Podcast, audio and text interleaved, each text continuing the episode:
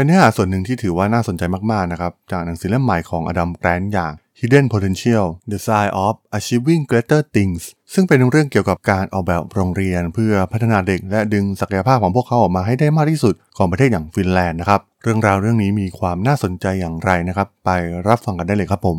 You are listening to Geek Forever podcast. Open your world with technology.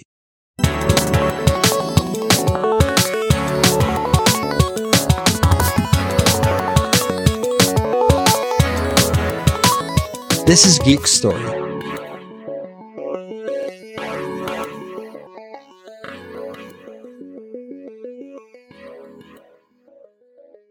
สวัสดีครับ ผมดล ธราดล จากดลบล็อกนะครับ และนี่คือรายการ Geek Story นะครับ รายการที่จะมาเล่าเรื่องราวทางธุรกิจประวัตินักธุรกิจนักเทคโนโลยีรวมถึงเรื่องราวที่น่าสนใจนะครับ วันนี้จะมาคุยเรื่องหนึ่งนะครับ เกี่ยวกับ part หนึ่งของหนังสือเล่มใหม่ของ Adam Grant อย่าง Hidden Potential นะครับ ซึ่งก็ถือว่าเป็นเนื้อหาที่ค่อนข้างน่าสนใจนะครับ แล้วก็ผมก็ไม่ได้กล่าวรายละเอียดมากนักในการรีวิวหนังสือเล่มนี้นะครับ ในรายการ Geek Book เอง ซึ่งมันเป็นอะไรที่น่าสนใจนะครับว่า รูปแบบการพัฒนาโรงเรียน การออกแบบการศึกษา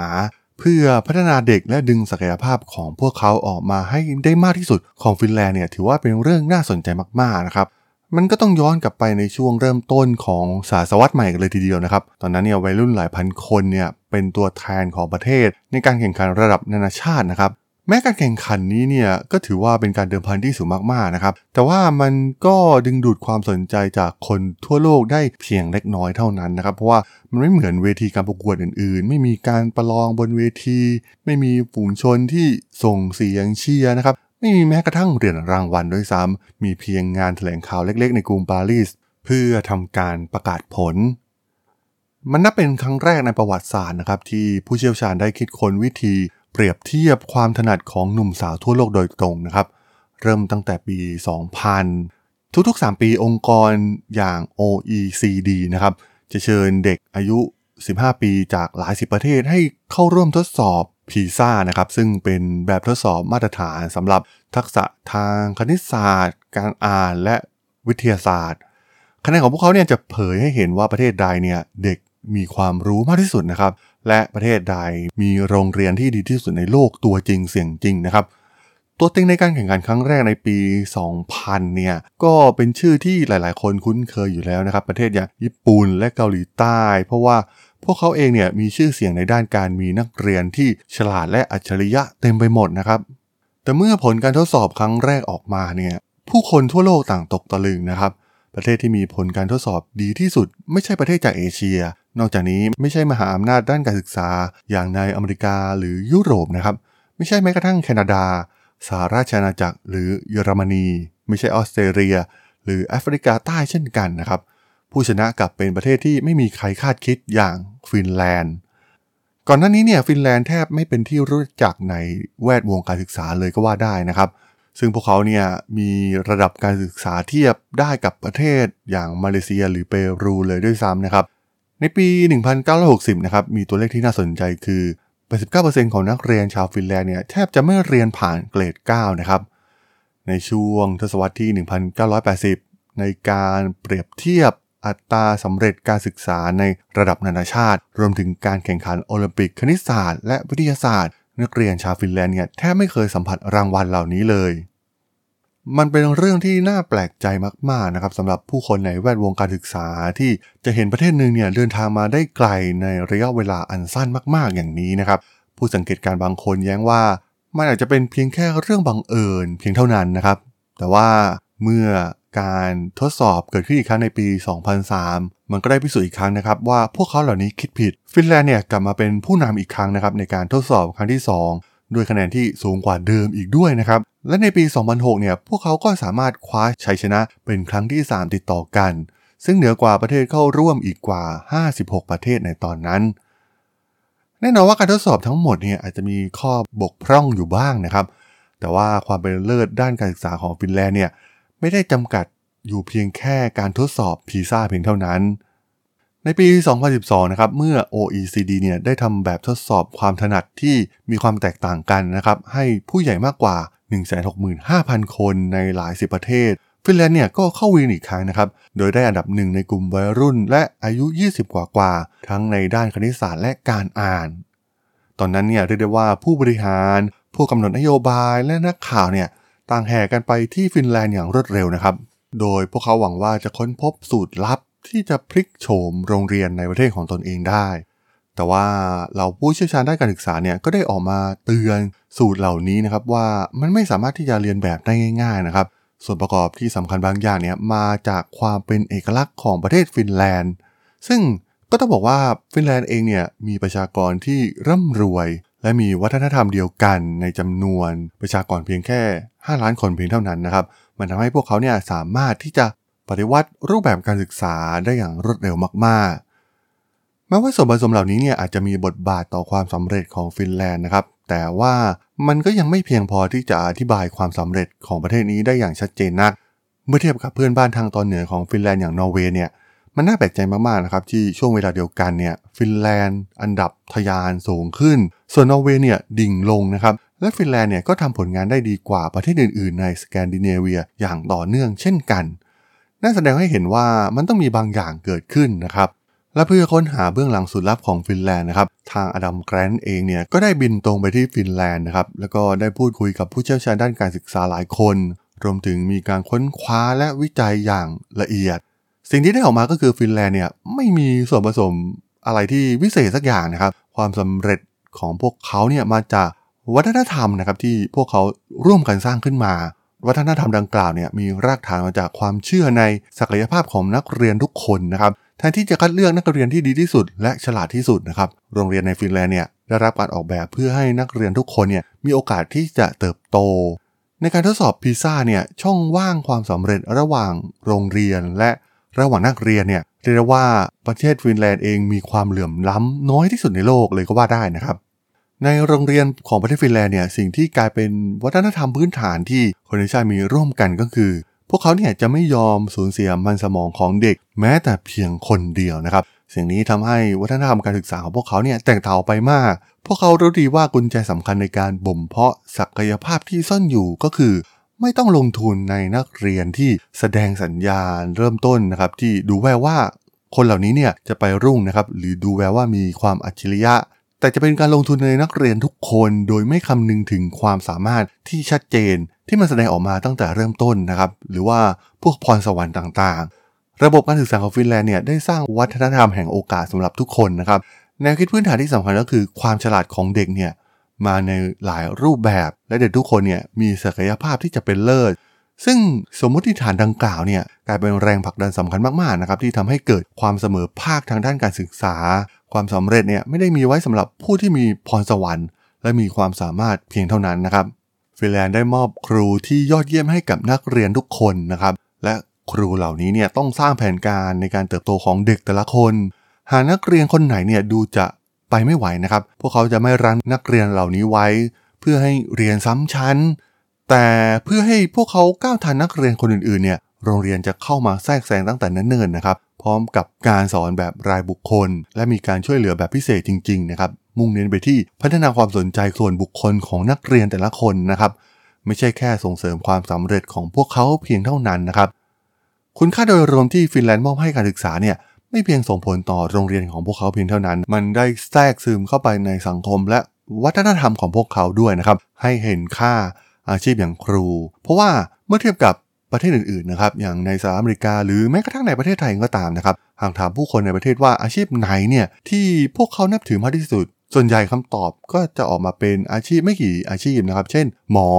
กับการในฟินแลนด์เนี่ยอาชีพที่น่าชื่นชมที่สุดเนี่ยมักจะเป็นอาชีพที่เกี่ยวกับการสอน ในปี 1970 ฟินแลนด์เริ่มปฏิรูปครั้งใหญ่นะครับ เพื่อสร้างความเป็นมืออาชีพด้านการศึกษา การปฏิรูปเนี่ยเริ่มต้นด้วยการปรับปรุงวิธีการคัดเลือกและฝึกอบรมครูนะครับโดยฟินแลนด์กำหนดให้ครูทุกคนต้องสำเร็จการศึกษา ระดับปริญญาโทจากมหาวิทยาลัยชั้นนำ และยังจ่ายเงินเดือนให้กับอาชีพครูอย่างดีด้วยนะครับ ปัจจุบันครูชาวฟินแลนด์เนี่ยมีอิสระอย่างมากในการใช้วิจารณญาณนะครับ เพื่อช่วยให้นักเรียนของพวกเขาเนี่ยเติบโต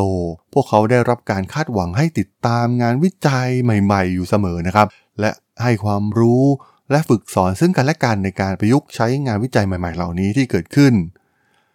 การปฏิรูปเหล่านี้เนี่ยเป็นการปูทางให้โรงเรียนในฟินแลนด์ สามารถสร้างวัฒนธรรมแห่งโอกาสได้นะครับ โดยการให้ความสำคัญกับการสอน พวกเขาปลูกฝังแนวคิดที่ว่าทุกคนเนี่ยสามารถที่จะสอนได้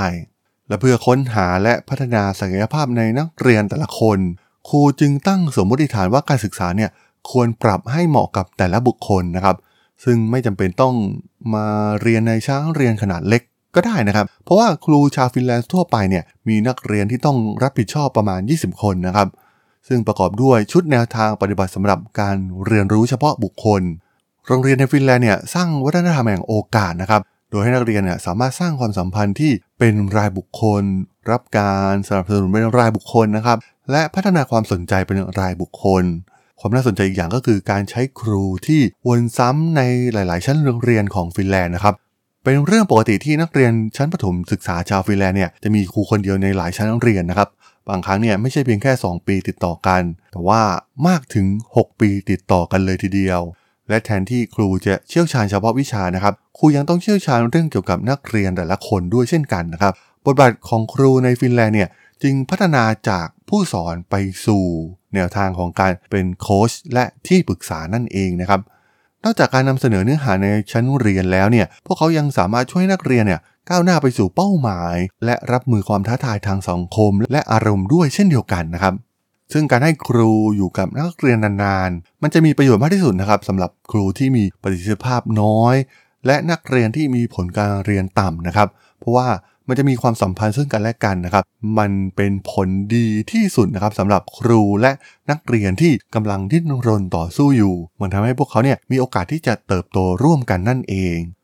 ในฟินแลนด์เองเนี่ยนักเรียนทุกคนสามารถเข้าถึงความช่วยเหลือและการสนับสนุนแบบเฉพาะรายบุคคลได้นะครับไล่มาตั้งแต่ระดับผู้บริหารของโรงเรียนเลยด้วยซ้ำนะครับ เพราะว่าพวกเขาเองเนี่ยไม่ได้เป็นเพียงแค่ผู้บริหารเท่านั้นนะครับ พวกเขามีหน้าที่รับผิดชอบในการตรวจสอบความคืบหน้า และต้องเข้าถึงนักเรียนทุกคน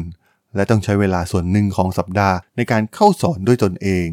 แม้ว่าการสนับสนุนจะเริ่มจาก ระดับผู้บริหารด้านบนลงมานะครับ แต่มันก็ไม่ได้สิ้นสุดเพียงแค่นั้น มันถูกสร้างไว้ในระบบการศึกษาของฟินแลนด์แต่ละระดับนะครับ ทุกโรงเรียนในฟินแลนด์เนี่ยมีทีมสวัสดิการนักเรียน นอกเหนือจากครูประจำชั้นนักเรียนแต่ละคนแล้วเนี่ยทีมงานยังประกอบด้วยนักจิตวิทยา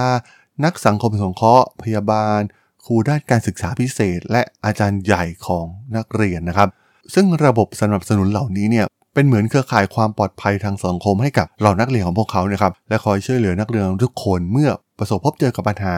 ซึ่งมันไม่ได้สงวนไว้เฉพาะสำหรับนักเรียนที่ต้องการความช่วยเหลืออย่างเร่งด่วนเพียงเท่านั้น ในช่วง9ปีแรกของการเรียนเนี่ยนักเรียนฟินแลนด์ร้อยละสามสิบเนี่ยจะได้รับความช่วยเหลือแบบพิเศษนะครับมีการเข้าไปแก้ปัญหาตั้งแต่เนิ่นๆเพื่อป้องกันปัญหาใหญ่กว่าไม่ให้เกิดขึ้น จะเห็นได้ว่าระบบการศึกษาของฟินแลนด์เนี่ยแตกต่างจากประเทศอื่นๆนะครับ โดยส่วนใหญ่ในโลกของเราเองแม้กระทั่งในประเทศอย่างอเมริกานะครับ การศึกษาเนี่ยถูกสร้างขึ้นบนวัฒนธรรม winner takes all ก็คือมีการตั้งสมมติฐานว่าศักยภาพของเด็กเนี่ยเกิดจากความสามารถที่มีอยู่แต่กำเนิดนะครับ หรือว่าเป็นพรสวรรค์เป็นกิฟต์อะไรทำนองนี้นะครับ ซึ่งจะโดดเด่นออกมาตั้งแต่เด็กเล็ก ๆ นะครับ ส่วนใหญ่เนี่ยคนก็จะไปให้คุณค่ากับความเป็นเลิศเหล่านั้นที่มันแสดงออกมาตั้งแต่เริ่มต้นนะครับ มันทำให้การลงทุนในเด็กส่วนใหญ่เนี่ยก็ถูกใช้ไปกับเด็กพวกนี้นะครับ เด็กที่มีแวว เด็กที่มีพรสวรรค์พิเศษเหล่านี้นะครับ ซึ่งพวกเขาเนี่ยจะถูกเรียกว่าเด็กอัจฉริยะ หรือว่ามีความฉลาดนะครับ ถูกเอาใจใส่เป็นพิเศษ มีโครงการพิเศษมากมาย ให้กับเด็กที่มีพรสวรรค์เหล่านี้ หาก เป็นนักเรียนที่เรียนช้าเนี่ยอาจจะถูกซ้ำชั้นแม้กระทั่งในประเทศไทยเราก็เห็นวัฒนธรรมเหล่านี้ที่เกิดขึ้นนะครับหรือเรื่องของความแตกต่างด้านฐานะนะครับเพราะว่าคนรวยเนี่ยสามารถเข้าถึงโรงเรียนที่ดีที่สุด พร้อมครูที่ดีที่สุดได้ง่ายขึ้นนะครับขณะที่คนที่มีฐานะต่ำหรือว่ายากจนเนี่ยก็ต้องดิ้นรนต่อสู้นะครับเราเห็นได้ว่ามันมีน้อยคนนะครับที่จะสามารถผลักดันตัวเองขึ้นมาได้นะครับ แม้มันจะมีคนที่ประสบความสำเร็จก็จริงนะครับ มันมีเคสตัวอย่างมากมายแม้กระทั่งในประเทศไทยเองนะครับ คนที่ต่อสู้ดิ้นรนพลิกตัวเองจากเป็นลูกชาวนาเป็นคนยากจนนะครับขึ้นมาสามารถไปเรียนต่อเมืองนอกขอทุนมันมีจริงนะครับ แต่ว่ามันกลายเป็นส่วนน้อยของสังคมเพียงเท่านั้นนะครับ เด็กยังขาดโอกาสอยู่เป็นจำนวนมากนะครับ ซึ่งวัฒนธรรมเหล่านี้นะครับมันแตกต่างอย่างชัดเจนมากๆ กับประเทศฟินแลนด์มันมีหลาย keyword ที่เกิดขึ้นนะครับกับ การอ่านหนังสือเล่มนี้นะครับ keyword ที่เกี่ยวข้องกับการศึกษาของฟินแลนด์โดยเฉพาะการโฟกัสไปที่ความสามารถของเด็กแบบ เฉพาะรายบุคคล ซึ่งมันก็คล้ายๆกับในโลกของเทคโนโลยีนะครับนั่นก็คือการ personalization การศึกษาให้เด็กแต่ละคน และผลักดันความสามารถอันสูงสุดของพวกเขาให้ออกมานะครับ เพราะว่าในโลกทุกวันนี้เนี่ยมันเต็มไปด้วยการ personalization แทบจะทุกอย่าง ตั้งแต่ feed ที่เราเห็นในเครือข่ายโซเชียลมีเดียวิดีโอที่เราดูผ่าน YouTube หรือภาพยนตร์ซีรีส์เรื่องโปรดของเราใน Netflix นะครับ ทุกอย่างล้วนผ่านการคัดสรรปรุงแต่งให้กับความชอบของแต่ละบุคคลเป็นเรื่องปกติอยู่แล้ว แต่ว่าในเรื่องของการศึกษาฟินแลนด์สามารถ personalization ให้กับนักเรียนแต่ละคนได้ ต้องบอกว่ามันเป็นสิ่งที่น่าสนใจอย่างมากนะครับ เพราะว่า มันต้องใช้แรงงานแรงกายของครูที่ค่อนข้างสูงมากๆ เพราะต้องเหนื่อยกับการเข้ามาโฟกัสเด็กนักเรียนแต่ละคนแบบยาวๆนะครับ ไม่ใช่เพียงแค่ชั้นเรียนเดียวแล้วส่งต่อให้กับครูคนอื่นๆ เหมือนในหลาย ๆ ประเทศนะครับ ซึ่งทั้งหมดทั้งมวลเนี่ยมันแสดงให้เห็นชัดเจนนะครับถึงปัญหาที่ประเทศเราเองเนี่ยประสบพบเจอกับการศึกษานะครับ ทั้งที่ประเทศเราเองเนี่ยอัดเม็ดเงินงบประมาณให้กับกระทรวงที่ดูแลด้านการศึกษาอย่างกระทรวงศึกษาธิการเองเนี่ยมีงบประมาณสูง แทบจะเป็นอันดับหนึ่งของประเทศในทุกๆ ปีนะครับแต่การศึกษาของประเทศเราเนี่ยก็ยังแทบจะไม่พัฒนาไปไหนนะครับ การที่จะทำแบบฟินแลนด์เนี่ยก็ไม่ใช่เรื่องง่ายแต่อย่างใดนะครับเรียกได้ว่ามันเป็นการร่วมกันสร้างวัฒนธรรมใหม่ของคนในชาติกันเลยทีเดียวนะครับ ที่ต้องคิดใหม่กันแทบจะทั้งหมด แค่เรื่องค่านิยมในอาชีพครูว่าเป็นอาชีพที่ได้รับเกียรติ และให้ผลตอบแทนที่เหมาะสม เพราะต้องทำงานหนักมากๆ หากต้องการให้ครูทุกคนเนี่ยสนใจกับนักเรียนแบบรายบุคคลเหมือนที่ฟินแลนด์ทำและที่สำคัญนะครับ สิ่งที่แสดงให้เห็นถึง hidden potential ตามชื่อหนังสือของอดัมแกรนนะครับ ก็ถือว่าเป็นสิ่งที่น่าสนใจอย่างยิ่งนะครับ เพราะว่าหลายคนเนี่ยอาจจะประสบพบเจอกับตัวเองนะครับ ว่าการเรียนโดยเฉพาะในประเทศไทยเนี่ยเทิดทูนกับความสามารถของนักเรียนในบางสาขาวิชาเพียงเท่านั้น หรือว่า ให้กับนักเรียนในเฉพาะกลุ่มบางกลุ่มเท่านั้น เมื่อเห็นแววอาจริยะของพวกเขาตั้งแต่เริ่มต้น ทั้งที่ในปัจจุบันเนี่ยโลกมันเปลี่ยนไปแล้วนะครับ ตอนนี้เรียกได้ว่าทักษะในด้านต่างๆ ทั้งการวาดรูปดนตรี ศิลปะ การแสดงหรือว่าสกิลอื่นๆอีกมากมาย ที่เด็กหลายคนถูกมองข้ามไปในช่วงวัยเยาว์เนี่ยมันสามารถสร้างไรายได้สร้างอาชีพได้ ไม่แตกต่างจากอาชีพที่ถูกฝังค่านิยมแบบเก่าๆของประเทศเราเลย ต้องบอกว่าความฉลาดของเด็กเนี่ย มาในหลายรูปแบบ และเด็กทุกคนมีศักยภาพที่จะเป็นเลิศนะครับ การดึงเอาศักยภาพของเด็กเหล่านี้ออกมาให้ได้มากที่สุด โดยไม่ถูกลอยแพตั้งแต่เนิ่นๆมันถือเป็นคีย์สำคัญมากๆนะครับของการพัฒนาระบบการศึกษา ซึ่งตัวอย่างของฟินแลนด์เนี่ยมันได้พิสูจน์ให้โลกเราได้เห็นมาแล้วนั่นเองครับผมสำหรับเรื่องราวของหนังสือ Hidden Potential กับ ระบบการออกแบบโรงเรียนและการศึกษาในประเทศฟินแลนด์ใน EP นี้ผมก็ต้องขอจบไว้เพียงเท่านี้ก่อนนะครับสำหรับเพื่อนๆที่สนใจเรื่องราวทางธุรกิจเทคโนโลยีและวิทยาศาสตร์ใหม่ๆ ที่มีความน่าสนใจก็สามารถติดตามมาได้นะครับ ทางช่อง Geek Forever Podcast ตอนนี้ก็มีอยู่ในแพลตฟอร์มหลักๆ ทั้ง Podbean Apple Podcast Google Podcast Spotify YouTube แล้วก็จะมีการอัปโหลดลงแพลตฟอร์ม Blockdit ในทุกๆ ตอนอยู่แล้วด้วยนะครับ ถ้ายังไงก็ ฝากกด Follow ฝากกด Subscribe กันด้วยนะครับ แล้วก็ยังมีช่องทางหนึ่งในส่วนของ Line add ที่ @tharadhol t h a R A D H O L สามารถ add เข้ามาพูดคุยกันได้นะครับ ผมก็จะส่งสาระดีๆ พอดแคสต์ดีๆ ให้ท่านเป็นประจำอยู่แล้วด้วยนะครับ ถ้าอย่างไงก็ฝากติดตามทางช่องทางต่างๆ กันด้วยนะครับสำหรับใน EP นี้เนี่ยผมต้องขอลากันไปก่อนนะครับ เจอกันใหม่ใน EP หน้านะครับผม สวัสดีครับ